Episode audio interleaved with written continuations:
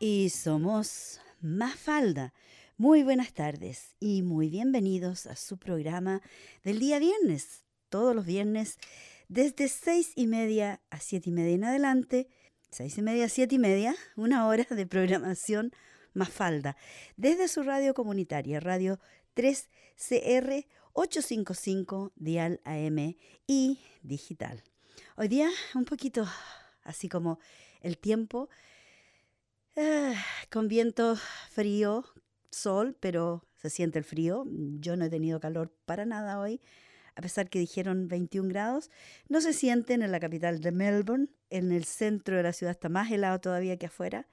Así que sí, aquí, esperando que ustedes nos sintonicen todos los viernes en su programa Mafalda. No sé si ya les dije, pero el programa que sale en vivo y en directo todos los viernes con su amiga Vicky Ferrada, que los acompaña por una hora generalmente, a veces una hora y media. Yo les quería contar de que, bueno, ustedes ya saben, se han dado cuenta, el clima no cambia.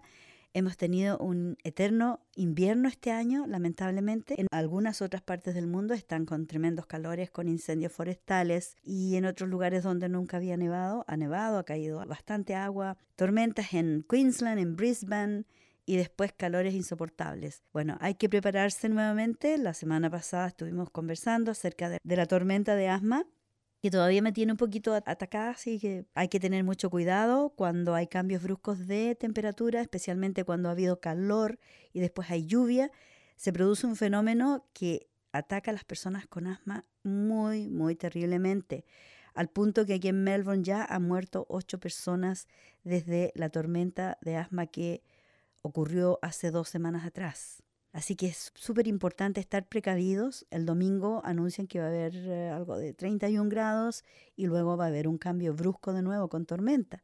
Es por lo tanto que yo les recomiendo a las personas incluso que no tengan asma que traten de ver cómo se las ingenian para conseguir una, receta o comprar un Ventolin en la farmacia porque salvó muchas vidas este spray que se usa para los asmáticos, pero que ya ahora se ha generalizado su uso debido precisamente a la thunderstorm asma que le llaman o la tormenta de asma que hubo hace dos semanas y que fue un, hecho sin precedentes, nunca antes había sucedido a esa escala y se espera, bueno, se cree que va a volver a suceder. Así que es mejor estar precavidos porque hablan de que más de 8.000 personas asistieron a los centros de primeros auxilios debido a ataques de asma como le digo, gente que no había tenido nunca un problema de asma, tuvieron. Y es por eso que algunas personas murieron en esa situación, porque no, no tenían nada con que paliar la situación. Así que lo más práctico es tener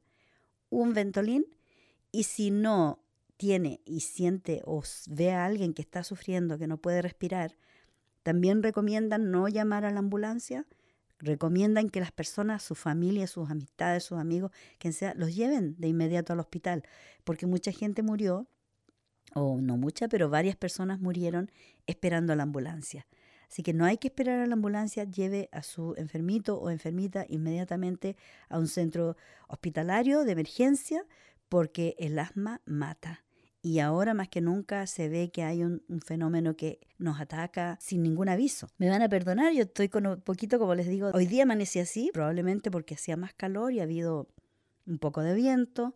Así que no, no sé qué va a pasar aquí. Vamos a, a, luchar con la tos y con el asma. Pero contenta, muy contenta de estar aquí nuevamente, como siempre, todos los viernes. Y ya comenzando el 2 de diciembre, comenzando esta programación de verano, entre comillas porque de verano casi no tenemos nada aún y esperemos que tengamos verano porque está ya recién empezando. Los años anteriores siempre en primavera teníamos días calurosos y ahora han sido contados con los dedos los días calurosos que hemos tenido. Y aunque haga un poco de sol, siempre vemos que hay nubes y que hay viento y el viento fresco. Así que hay que cuidarse porque los cambios bruscos de temperatura son los que precisamente nos dejan una secuela. Y bueno, pasando un poquito a las noticias, cosas que han sucedido en el planeta, yo creo que todo el mundo está enterado de lo que pasó en Cuba, por supuesto. ¿Cómo no nos íbamos a enterar que murió Fidel Castro? Para algunos fue un dictador, para otros fue un salvador, un revolucionario, bueno, como quieran llamarle, pero falleció, falleció a los 90 años de edad, muy conocido en todo el mundo, ¿verdad? Y bueno, como digo, más que todo en Facebook la gente se, como dijéramos, se destapa un poquito diciendo lo que siente. Y, y, yo realmente aplaudo a la gente que dice lo que realmente siente respecto a situaciones como la del Fidel, ¿cierto? Fidel, como digo, para algunos fue, yo creo que es una situación así similar a lo que pasó con Pinochet. No hay comparación, por supuesto no hay comparación, pero una situación similar en el sentido de que fue una persona con mucho carácter y con mucho poder y la gente que tiene poder a veces los mal utiliza o usan el poder para gobernar y es cuando es ahí donde vienen los abusos. Y tenemos unos datos interesantes que no sabíamos acerca de Fidel. Yo me quedé así como, de verdad no se sabía mucho de él, ¿verdad? No, de Cuba, ni aquí ni en Chile se sabía mucho. Pero Fidel Castro dirigió a Cuba durante cinco décadas y fue la tercera cabeza de Estado de mayor antigüedad del mundo, después de la reina Isabel y el rey de Tailandia. Pero estos son reyes, en cambio. Fidel Castro fue un revolucionario y un dictador, porque se tomó el poder. Él cedió temporalmente el poder a su hermano Raúl en julio del año 2006, después de someterse a una cirugía intestinal. El traspaso de poder se hizo oficial en el año 2008. En sus últimos años, de vez en cuando, Castro apareció en público y en videos e imágenes con personalidades. Escribió cientos de columnas en los medios oficiales.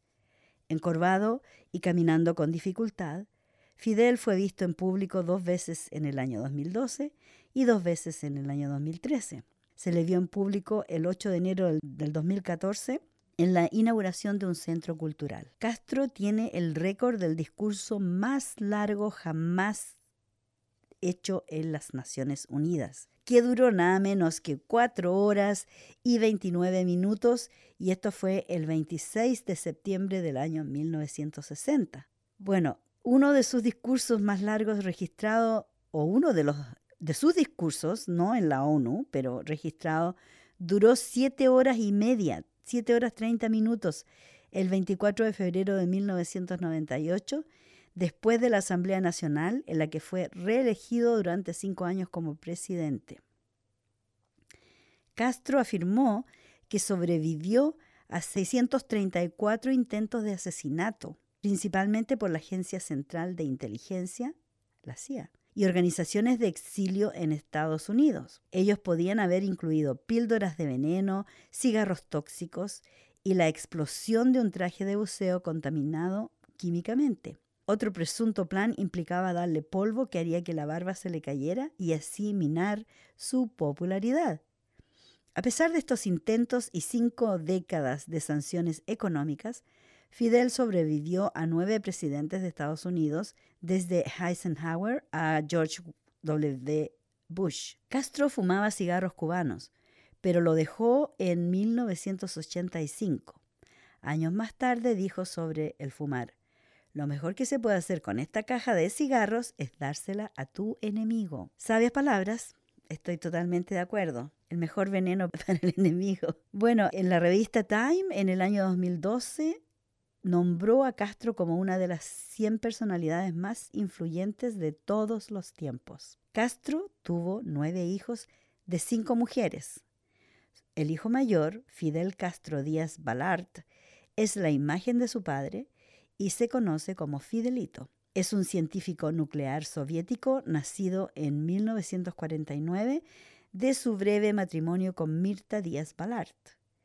Castro tiene otros cinco hijos con una pareja de hecho desde los años 1960, que era Dalia Soto del Valle. Él también tiene un hijo y una hija nacida de otras dos mujeres con las que tuvo relaciones antes de su llegada al poder. No se sabía de esto hasta que murió. Bueno, por lo menos yo no lo sabía. De todas maneras, condolencias a los que sienten su partida y para los que no la sienten, bueno, allá ellos, ¿verdad? Siempre hay gente de los dos lados, de los dos bandos. Y él como revolucionario usó un puño de fierro para gobernar su país, lo que llevó a un aislamiento total. Bueno, no es su culpa, pero los Estados Unidos hicieron un, embargo que hace muy poco el presidente Obama lo levantó, pero de eso no se sabe mucho cuál fue el seguimiento de ese levantamiento del embargo. De 90 años, como dije, y una vida bastante preocupada, pienso yo, porque si lo pasaron tratando de matar, 600 y tantas veces trataron de matarlo. ¡Wow! Yo creo que por eso está escondido después, a pesar también de su salud. Bueno, para los que quieren rendir tributo a Fidel, hay una marcha este domingo, el 4 de diciembre, a las 12.30, en la librería estatal, aquí en la, esquina de La Trobe y Swanson Street, en Melbourne. Y dice acá que están siempre con el comandante, en solidaridad con la gente de Cuba por su pérdida. También hay mucha otra gente que se fue de Cuba, muchos músicos, entre ellos Celia Cruz, Gloria Estefan y muchos otros que no recuerdo sus nombres, pero esas famosas se fueron de Cuba y nunca pudieron regresar. Incluso Celia Cruz, su sueño era, volver y cuando trató de volver, porque no recuerdo bien si su madre o su padre estaban moribundos, no le dieron la pasada, no le dejaron entrar de vuelta a su país. Así que como en cualquier otro lugar donde hubo dictadura, también allí hubo, bueno, cosas buenas y malas. Es un país que está para la gente que ha ido, yo no he ido nunca, pero mis amigas y amigos me cuentan, es como que está perdido en el pasado, porque debido al embargo, por supuesto, no han podido ponerse al día con respecto al avance tecnológico, pero aún así, las grandes cosas que Fidel hizo fue, por ejemplo, dar educación gratuita a toda la población, la salud es gratuita a toda la población. Lo que sí no se pueden tener bienes porque no los tienen, de verdad que no, no tienen recursos. Pero de todas maneras, como digo, condolencias para los que lo perdieron. Igualmente, yo voy a hacer algo bien extraño a lo mejor, pero digamos, las vidas, algunas personas sufren el luto y la muerte, otras personas celebran la vida y celebran las acciones y lo que dejan atrás estas personas, o todas las personas. Cuando nos vamos, dejamos algún legado. Y de todas maneras, voy a poner una canción, de verdad voy a poner una canción, aunque no tiene nada que ver con Fidel, pero como Cuba ha sido la cuna de la música más rica que existe en el mundo, voy a poner una canción de Gloria Estefan. ¿Qué les parece? Hablemos el mismo idioma.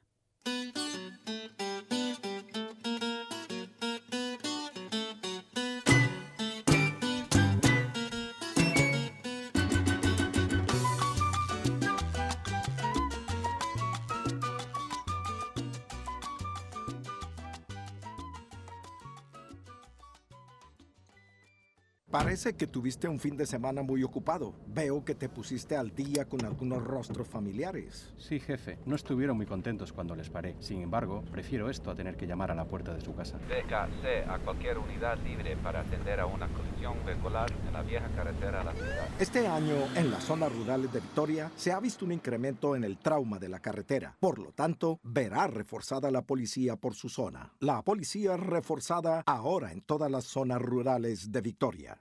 Así es, a tener mucho ojo durante las vacaciones porque la policía están trayendo más eh, miembros para que controlen la situación, los asaltos en, sus hogares, gente que está siendo asaltada en su propio hogar y, bueno, hay una, una gran banda de, de maleantes que están haciendo de las suyas. También, ojo con los que manejan y toman porque van a estar apareciendo los vehículos policiales sin marcar y van a estar haciendo los test de alcohol y durante la época de, Navidad y Año Nuevo me parece que es tolerancia cero, así que la gente no puede haber tomado ni un poquito, no un 0.05, nada, 000, cero tolerancia. Hay que tener mucho cuidado con esto. Bueno, este es su programa, Mafalda, y hoy día estamos conversando de varios temas y uno de ellos es acerca de la India. No sé si ustedes han visto las noticias, pero dicen que millones de manifestantes en la India se están levantando contra una clase dominante decidida a quitarles sus derechos. Hay anarquía en las calles, ya que el gobierno indio sigue apoyándose en los principales medios de comunicación para suprimir la escala de los acontecimientos y encubrir el caos causado por su prohibición draconiana de dinero en efectivo. ¿Qué les parece? Sacar el dinero de la calle. Mm.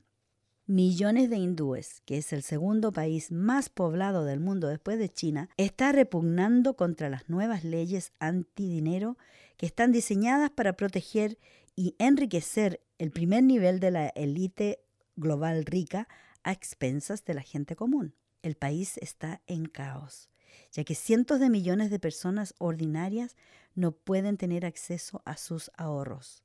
En un país donde el 98% de las transacciones se realizan con dinero en efectivo, la repentina prohibición de las transacciones en efectivo y la retirada del dinero de la circulación ha creado indignación.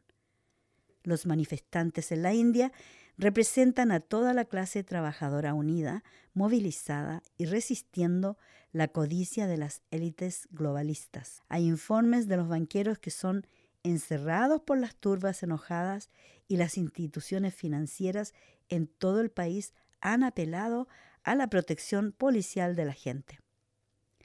Hay anarquía en las calles, ya que la policía no puede contener la escala y la intensidad de las protestas. La policía involucrada está luchando violentamente contra el pueblo y protegiendo los intereses de la clase dominante. Según una encuesta de opinión pública el lunes pasado, el 98% de la población está en contra de las nuevas leyes. El movimiento profundamente impopular no se discutió con el público antes de ser implementado por la élite y la introducción repentina ha causado caos. La situación no se espera que mejore como los banqueros se preparan para largas horas y enojadas multitudes en el día de pago que se acerca en la India. Dicen ellos, estamos temiendo lo peor. Durante la noche, los bancos minimizaron las expectativas de cualquier mejora en la disponibilidad de divisas, elevando la perspectiva de alargar las colas a medida que los salarios son pagados y la gente busca retirar dinero de sus cuentas. El Banco Central ha dicho que el sistema bancario ha eliminado los billetes de 500 y de 1000 rupias e introducido una nueva moneda. No hay datos sobre el valor de la nueva moneda que se ha distribuido en todo el país. El primer ministro afirma que la iniciativa estaba dirigida a combatir el dinero negro, los billetes falsos, la corrupción y el financiamiento del terrorismo. Pero los detractores afirman que es una táctica del nuevo orden mundial para ganar control sobre la población el Grupo Bancario Mundial controlado por Rothschild quiere un sistema digital sin dinero, porque esto les dará aún más control sobre nosotros. La India se está utilizando como un campo de prueba. Los banqueros mundiales quieren monitorear y controlar cada transacción, mientras destruyen las monedas del mundo real para que puedan emitir dinero que no existe, creando cargas financieras imposibles para las masas acumulando riqueza y poder extraordinario. Las poblaciones que confían en una red digital sin efectivo serán increíblemente vulnerables en tiempos de crisis. Un ataque terrorista o militar o incluso una tormenta o apagón significaría el fin de una economía funcional. Los pagos se detendrían, la economía se paralizaría y la vida tal como la conocíamos acabaría un clima nuevo y desesperado se apoderaría de poblaciones enteras, que serían abandonadas, vulnerables e indefensas, completamente bajo el control de su gobierno y las élites sombrías sacando las cuerdas. ¿Por qué los gobiernos occidentales prohibirían el efectivo cuando hay consecuencias desastrosas para la humanidad, esperando a la vuelta de la esquina? Bueno, porque las élites sombrías y sus carteles o, ¿cómo se diría?, sus mafias bancarias quieren que seamos manipulados, intimidados y controlados fácilmente. Una situación que vive la India que se puede repetir, como dice el, artículo, es una situación de prueba, los están usando de conejillos de indias es de Indias, en la India, vale la, redundancia, debido a que es un país donde no se utiliza mucho la tecnología, las tarjetas de crédito, y se utiliza solamente efectivo. Y si no hay efectivo, ¿cómo vive la gente? ¿Cómo compra? ¿Cómo paga? De si no, no puede recibir sueldo. Y sin sueldo no pueden comprar. Y e, es, terrible, es una situación bastante desastrosa que está viviendo la India y como digo, que se puede replicar en otros lugares, en otros países pobres. Y hablando de control, control y poder, seguimos con lo mismo.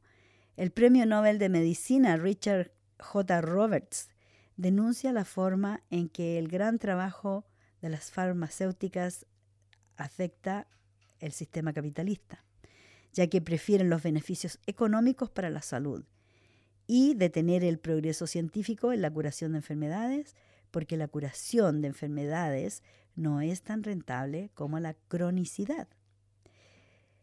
En otras palabras, las farmacéuticas están investigando de cómo mantener enfermedades, de cómo hacerlas crónicas y no curarlas, porque ahí está el negocio. Si curan las enfermedades no venden más remedios. Simple. Bueno, hace unos días se reveló que las grandes empresas farmacéuticas de los Estados Unidos gastan cientos de millones de dólares al año en los pagos a médicos para promover sus medicamentos. Claro, generalmente la gente cuando va al médico, el médico dice, aquí tengo una muestra médica úsala y, después vuelves y te doy la receta y así la compra la próxima vez. Bueno, este hombre, el premio Nobel, Richard Roberts, dice que los medicamentos que curan no son rentables y por lo tanto no son desarrollados por las empresas farmacéuticas, que a su vez desarrollan drogas cronificadoras que se consumen en forma de serie. También hace alusión a que algunos fármacos que podrían curar una enfermedad no son investigados. Y la pregunta es, ¿hasta qué punto es válido y ético que la industria de salud se rija por los mismos valores y principios en el mercado capitalista que viene a parecerse a la mafia? La investigación sobre la salud humana no puede depender únicamente de su rentabilidad. Lo que es bueno para los dividendos de las empresas no siempre es bueno para las personas. La industria farmacéutica quiere servir a los mercados de capitales, al igual que cualquier otra industria. Pero esta no es cualquier otra industria. Estamos hablando de nuestra salud y nuestras vidas y las vidas de nuestros hijos y de millones de seres humanos. Si solo piensan en las ganancias, dejan de preocuparse por servir a los seres humanos. Por ejemplo, en algunos casos, los investigadores dependientes de fondos privados encontraron medicamentos muy eficaces que han terminado completamente con una enfermedad. Dado que las compañías farmacéuticas a menudo no están tan interesadas en la curación de la gente, ya que les gusta sacar dinero de ellos, y por lo tanto la investigación de repente es desviada hacia el descubrimiento de fármacos que no se curan bien, que las enfermedades pasan a ser crónicas y no sienten ninguna mejoría que desaparece cuando dejas de tomar el medicamento. O sea, sigue la cosa igual. A pesar de que es una grave acusación, lo habitual es que las farmacéuticas están interesadas en líneas de investigación de remedios que convierten las enfermedades en crónicas con fármacos cronificadores porque son más rentables que los que curan de una vez y por todas. Y he estado dándole bastante a este tema porque ahora dicen, ay, que mira, descubrimos que tal o cual hierba o remedio natural cura. Pero las farmacéuticas no están interesadas en darle mucho auge o mucha investigación a ese producto, porque como dice el artículo, precisamente están cronificando las enfermedades, o sea que los remedios, en vez de mejorar a las personas, hacen que la enfermedad se haga crónica y que la persona dependa de más remedios. Bueno, mucha gente utiliza la medicina china. Ya, hablamos de medicina natural. Yo me río mucho cuando veo Bora Patrol o de esos programas donde se trata de la aduana, donde la gente trae cosas que no debe traer y generalmente los chinos traen bastantes cosas que son, qué sé yo, uñas de animales o piel de animales o carne de animales y todo en honor a la, a la medicina natural. Pero me encontré con un artículo que me, pareció bastante divertido, pero de verdad no es divertido. Y las personas que utilizan remedios chinos les recomiendo que pongan atención. Y dice, ¿por qué China está comprando la población global de burros? Gelatina producida de la piel de burro es un ingrediente clave de uno de los remedios tradicionales favoritos en China, conocido como ejiao, que se usa para tratar varias enfermedades desde resfriados hasta insomnio. Pero mientras la nación asiática mira hacia la industria avanzada y se aleja de la agricultura tradicional, los burros están en declive. Sí, el burrito de cuatro patas con cola y con oreja. Estadísticas oficiales muestran que la población ha caído de 11 millones a 6 millones durante los últimos 20 años. La población de burros. China ahora se está fijando en África para mejorar sus reservas e importa burros de países en todo el continente. Pero ese floreciente mercado ya se está enfrentando a contratiempos. La población de burros está diezmada Nigeria recientemente se convirtió en el último país africano en prohibir las exportaciones de burros luego de una subida en las ventas a China. Funcionarios del gobierno reportaron que 80.000 animales han sido vendidos en lo que va del año, comparado con 27.000 en el año 2015, y advirtieron que la población de burros podría quedar diezmada si siguen estas tendencias. En agosto pasado, Burkina Faso tomó la misma medida, luego de que 45 mil burros fueron sacrificados en seis meses. Ese país tiene 1,4 millones de burros. En ambos casos, el valor de los burros se disparó y la incipiente industria probó ser una fuente valiosa de moneda extranjera, pero el crecimiento vino con un costo, causando problemas ambientales. Además de dañar la población de burros, la nueva industria causó problemas económicos y medioambientales. El crecimiento en el número de mataderos fue contraproducente. En Balole, una villa de Burkina Faso, se reportó que los granjeros atacaron y cerraron mataderos en protestas por las filtraciones de sangre y otros restos a sus recursos acuíferos. O sea, estaba llegando toda la sangre al agua. El boom de los burros también atrajo a granjeros que se dedicaban a criar a otros animales, quienes sufrieron como resultado y ahora están afectados por la inflación. En Nigeria y Burkina Faso, el creciente valor de la piel y la carne de burro creó un impacto inflacionario en otros sectores. El precio de otros animales se elevó debido al burro, no porque hubiera demanda para este animal, lo que causó un desequilibrio en la economía. Los países exportadores sufrieron de la falta de regulación, de acuerdo con el cofundador del proyecto China África y presentador del podcast China en África. Al igual que con otro ganado, los materiales primarios y otros recursos naturales, la escala de la demanda de China es a veces tan grande que puede rápidamente abrumar el suministro de un solo recurso. Los gobiernos que comercian con China tienen una obligación con su gente de regular el comercio para que no diezme un solo recurso al punto de que agobia a su propia gente. El gran apetito de China por los burros crea oportunidades que pueden beneficiar a exportadores si hay una planificación cuidadosa. Hay una demanda sostenida de la gelatina. Si los países africanos pueden regularlo bien, con mataderos de altos estándares y entrenar a las personas cómo criar estos animales, los burros pueden ser una fuente importante de ingresos. La piel de burro es un ingrediente clave de uno de los remedios tradicionales en China, como ya había dicho. Y bueno, las más grandes economías como Kenia y Sudáfrica están mejorando sus instalaciones para cumplir con la demanda de China y el mercado negro también está floreciendo en el continente. La demanda china se espera que se incremente con el crecimiento de la clase consumidora dispuesta a gastar en cosas de lujo como este remedio tradicional llamado ejiao. El desafío para los proveedores es asegurar que el comercio sea una bendición en vez de una maldición.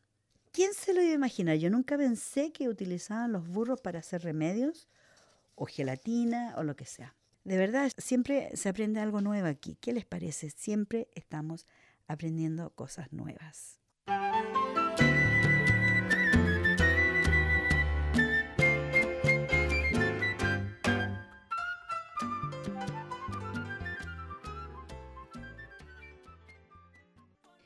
Y sí, estamos en su programa Mafalda, en su radio comunitaria Radio 3CR855 Dial AM. Y la canción es un poquito larga, así que quería contarles acerca de la bebida Pepsi. Yo sé que hay mucha gente que toma Pepsi porque dice no, es mejor que la Coca-Cola y mejor que otras bebidas, pero la compañía de la Pepsi admite que su soda contiene ingredientes que causan cáncer cuando el Centro de Salud Ambiental divulgó los resultados de las pruebas que muestran que Pepsi intencionalmente encubrió la presencia de altos niveles de 4-mel en sus refrescos populares en el año 2013, la compañía negó tanto la presencia de esta sustancia química en sus bebidas como el hecho de que era peligroso.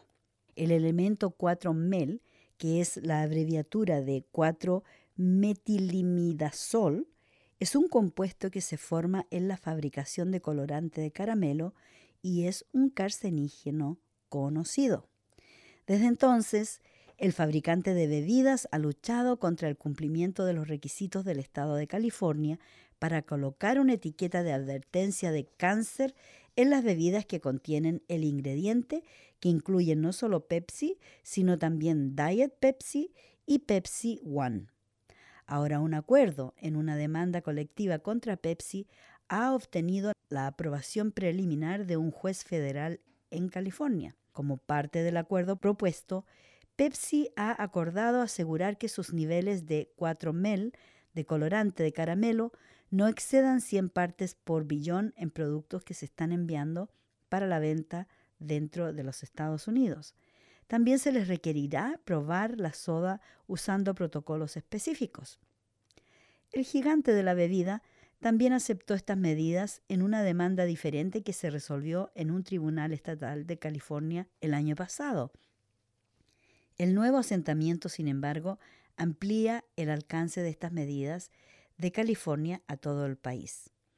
La demanda acusó a Pepsi de no advertir a la gente que sus bebidas contienen este elemento, 4-mel, que California ha reconocido oficialmente como una sustancia química cancerígena. Una prueba de Consumer Reports del año 2014 mostró que el 4-mel en Pepsi superó el nivel permitido de 29 microgramos por botella, lo que significaría que estaban en violación de la ley común y los estatutos de protección al consumidor. En particular, esto viola una preposición de California que está en vigor desde 1985 y exige a los fabricantes que den a los consumidores advertencias claras cuando sus productos los expongan a productos químicos tóxicos o cancerígenos. Yo creo que eso es sumamente importante porque está bien que si alguien por elección, ya los que fuman, por ejemplo, eligen fumar sabiendo que el cigarrillo contiene tantos químicos que le va a causar cáncer de cualquier parte del cuerpo, ¿cierto? Y la gente elige y saben, no es que no estén ignorantes, simplemente fuman a sabiendas. Pero cuando uno compra una bebida y, no tiene el tiempo a lo mejor de leer todos los, ingredientes que hay allí, y si el, el que produce esa bebida tampoco escribe en la lista de ingredientes este ingrediente que es cancerígeno, que ya está reconocido, eso es un atentado en contra la salud de la ciudadanía. Así que es importante de que ellos pongan estas advertencias en las etiquetas. Bueno, el Consumer Reports dijo que el colorante de caramelo es el colorante alimentario más utilizado del mundo. En ese momento, Pepsi trató de decir que porque esta ley, que se refiere a la exposición al día en lugar de la exposición por lata, y que la cantidad promedio de refresco de dieta que consumen sus bebedores diariamente es menos de una lata, no había necesidad de colocar una advertencia en los envases. Pero la Corte dijo que no estaba de acuerdo, porque no importa cuánta bebida beben los consumidores, ellos no esperan que sus bebidas tengan un carcinógeno potencial y no creemos que los 4 mel deberían estar en los alimentos para empezar. Es por eso que ahora hay que preocuparse mucho de lo que bebemos. Además, la soda, ¿vale realmente la pena tomarla y arriesgarnos al cáncer y la obesidad? Porque es azúcar. Casi la mayor parte de la bebida es azúcar. Simplemente no tiene sentido que las personas se expongan innecesariamente a un ingrediente que sirve simplemente para colorear la comida y los consumidores tienen el derecho de ser conscientes de lo que están poniendo en sus cuerpos.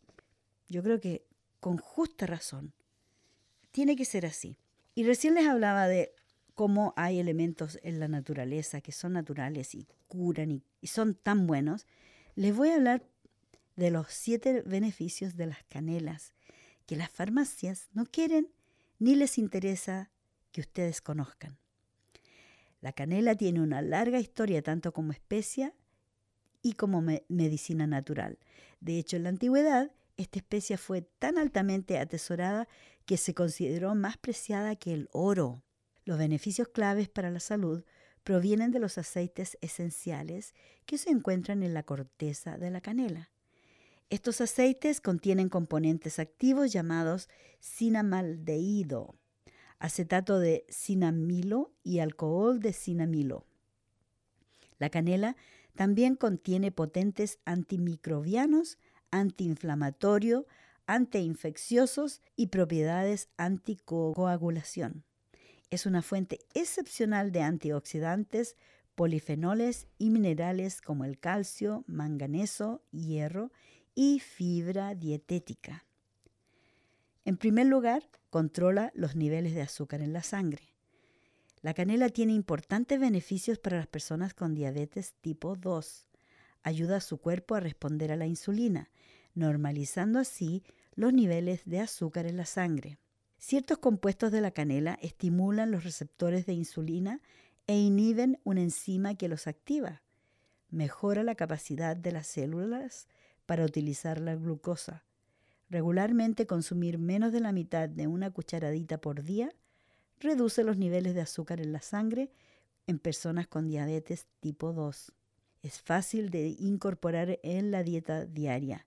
Simplemente se puede agregar sobre la avena o el cereal de la mañana o añadir una, pizquita en la taza de té, ya sea en la mañana o en la, en la tarde, a la hora que tome tecito. Yo generalmente le agrego un palito de canela a mi té y sabe rico y me siento muy bien.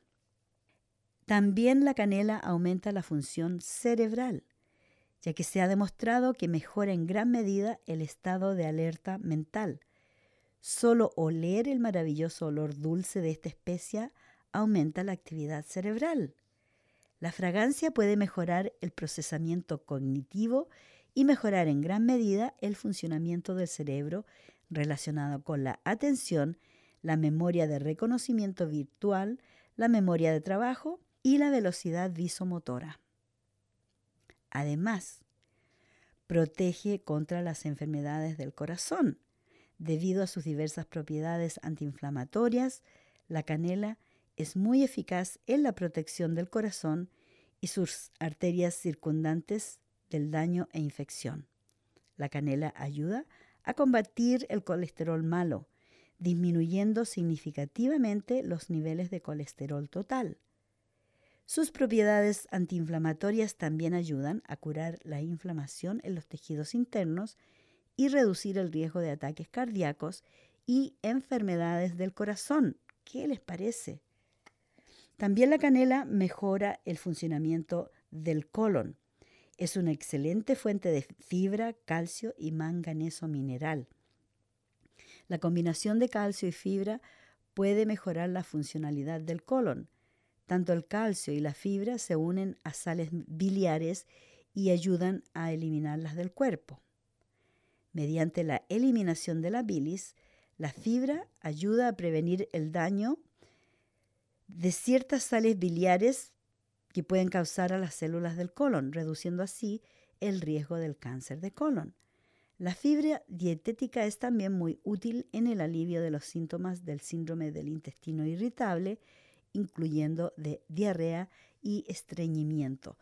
Yo me acuerdo que cuando mis niños estaban pequeños, les daba, cuando tenían diarrea, les daba arroz cocido con unos cuantos palitos de canela y, hasta la fecha todavía les gusta. También la canela ayuda a prevenir el cáncer. Los estudios han demostrado que la canela puede reducir la proliferación de células cancerosas, que incluyen una promesa para la prevención y tratamiento de quienes sufren de la enfermedad del cáncer. ¿Qué les parece? Excelente. Excelente como la canela sirve para tantas cosas. Es, es realmente algo que deberíamos de usar siempre. Mejora la circulación sanguínea también, ya que tiene un compuesto llamado cumarina, que tiene propiedades anticoagulantes. Esto ayuda a mejorar la circulación sanguínea de todo el cuerpo. Sin embargo, es importante tener en cuenta que el exceso de cumarina puede conducir a daños en el hígado y su mal funcionamiento, así que lo mejor es consumir la canela en pequeñas cantidades. Y como último tenemos que la canela ayuda a tratar enfermedades neurodegenerativas, ya que tiene potentes propiedades antiinflamatorias que reducen la inflamación constante de los tejidos internos del cerebro, lo que protege de numerosos trastornos neurológicos.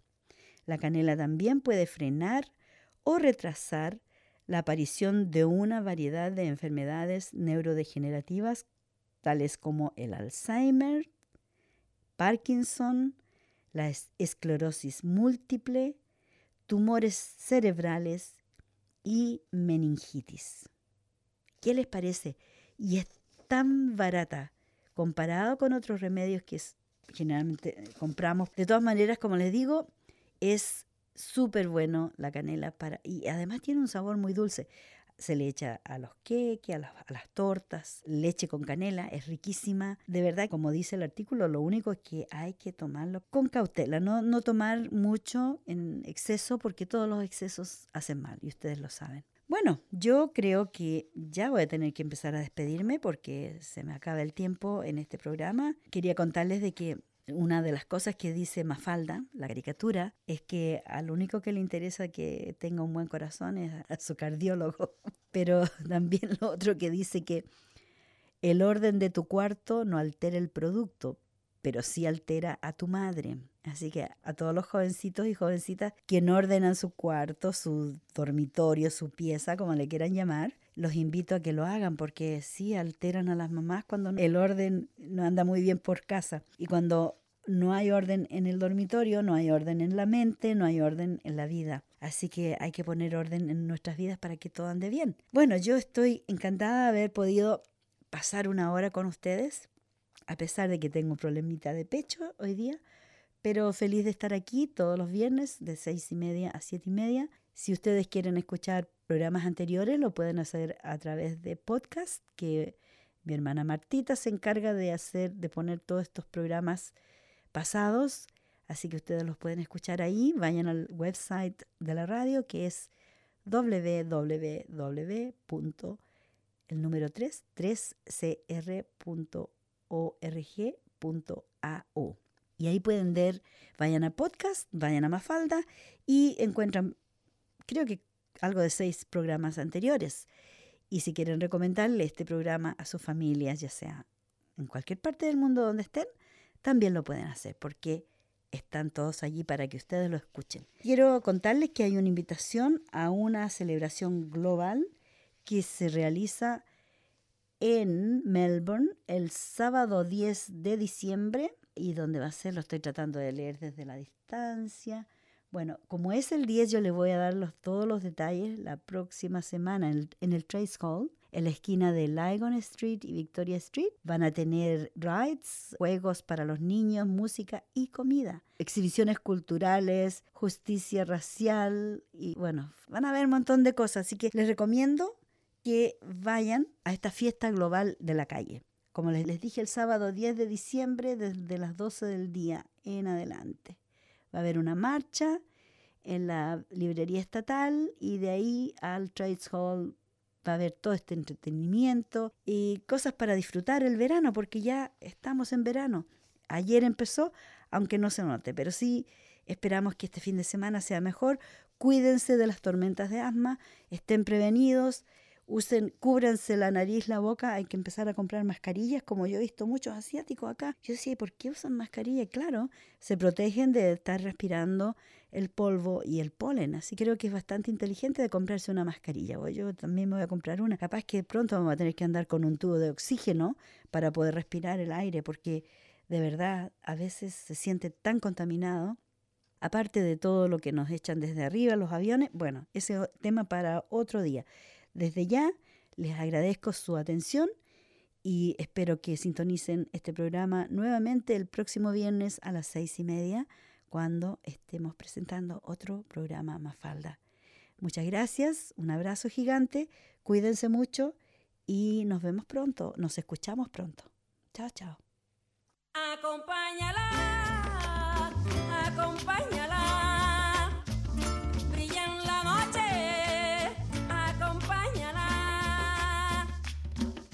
Allí está la luna.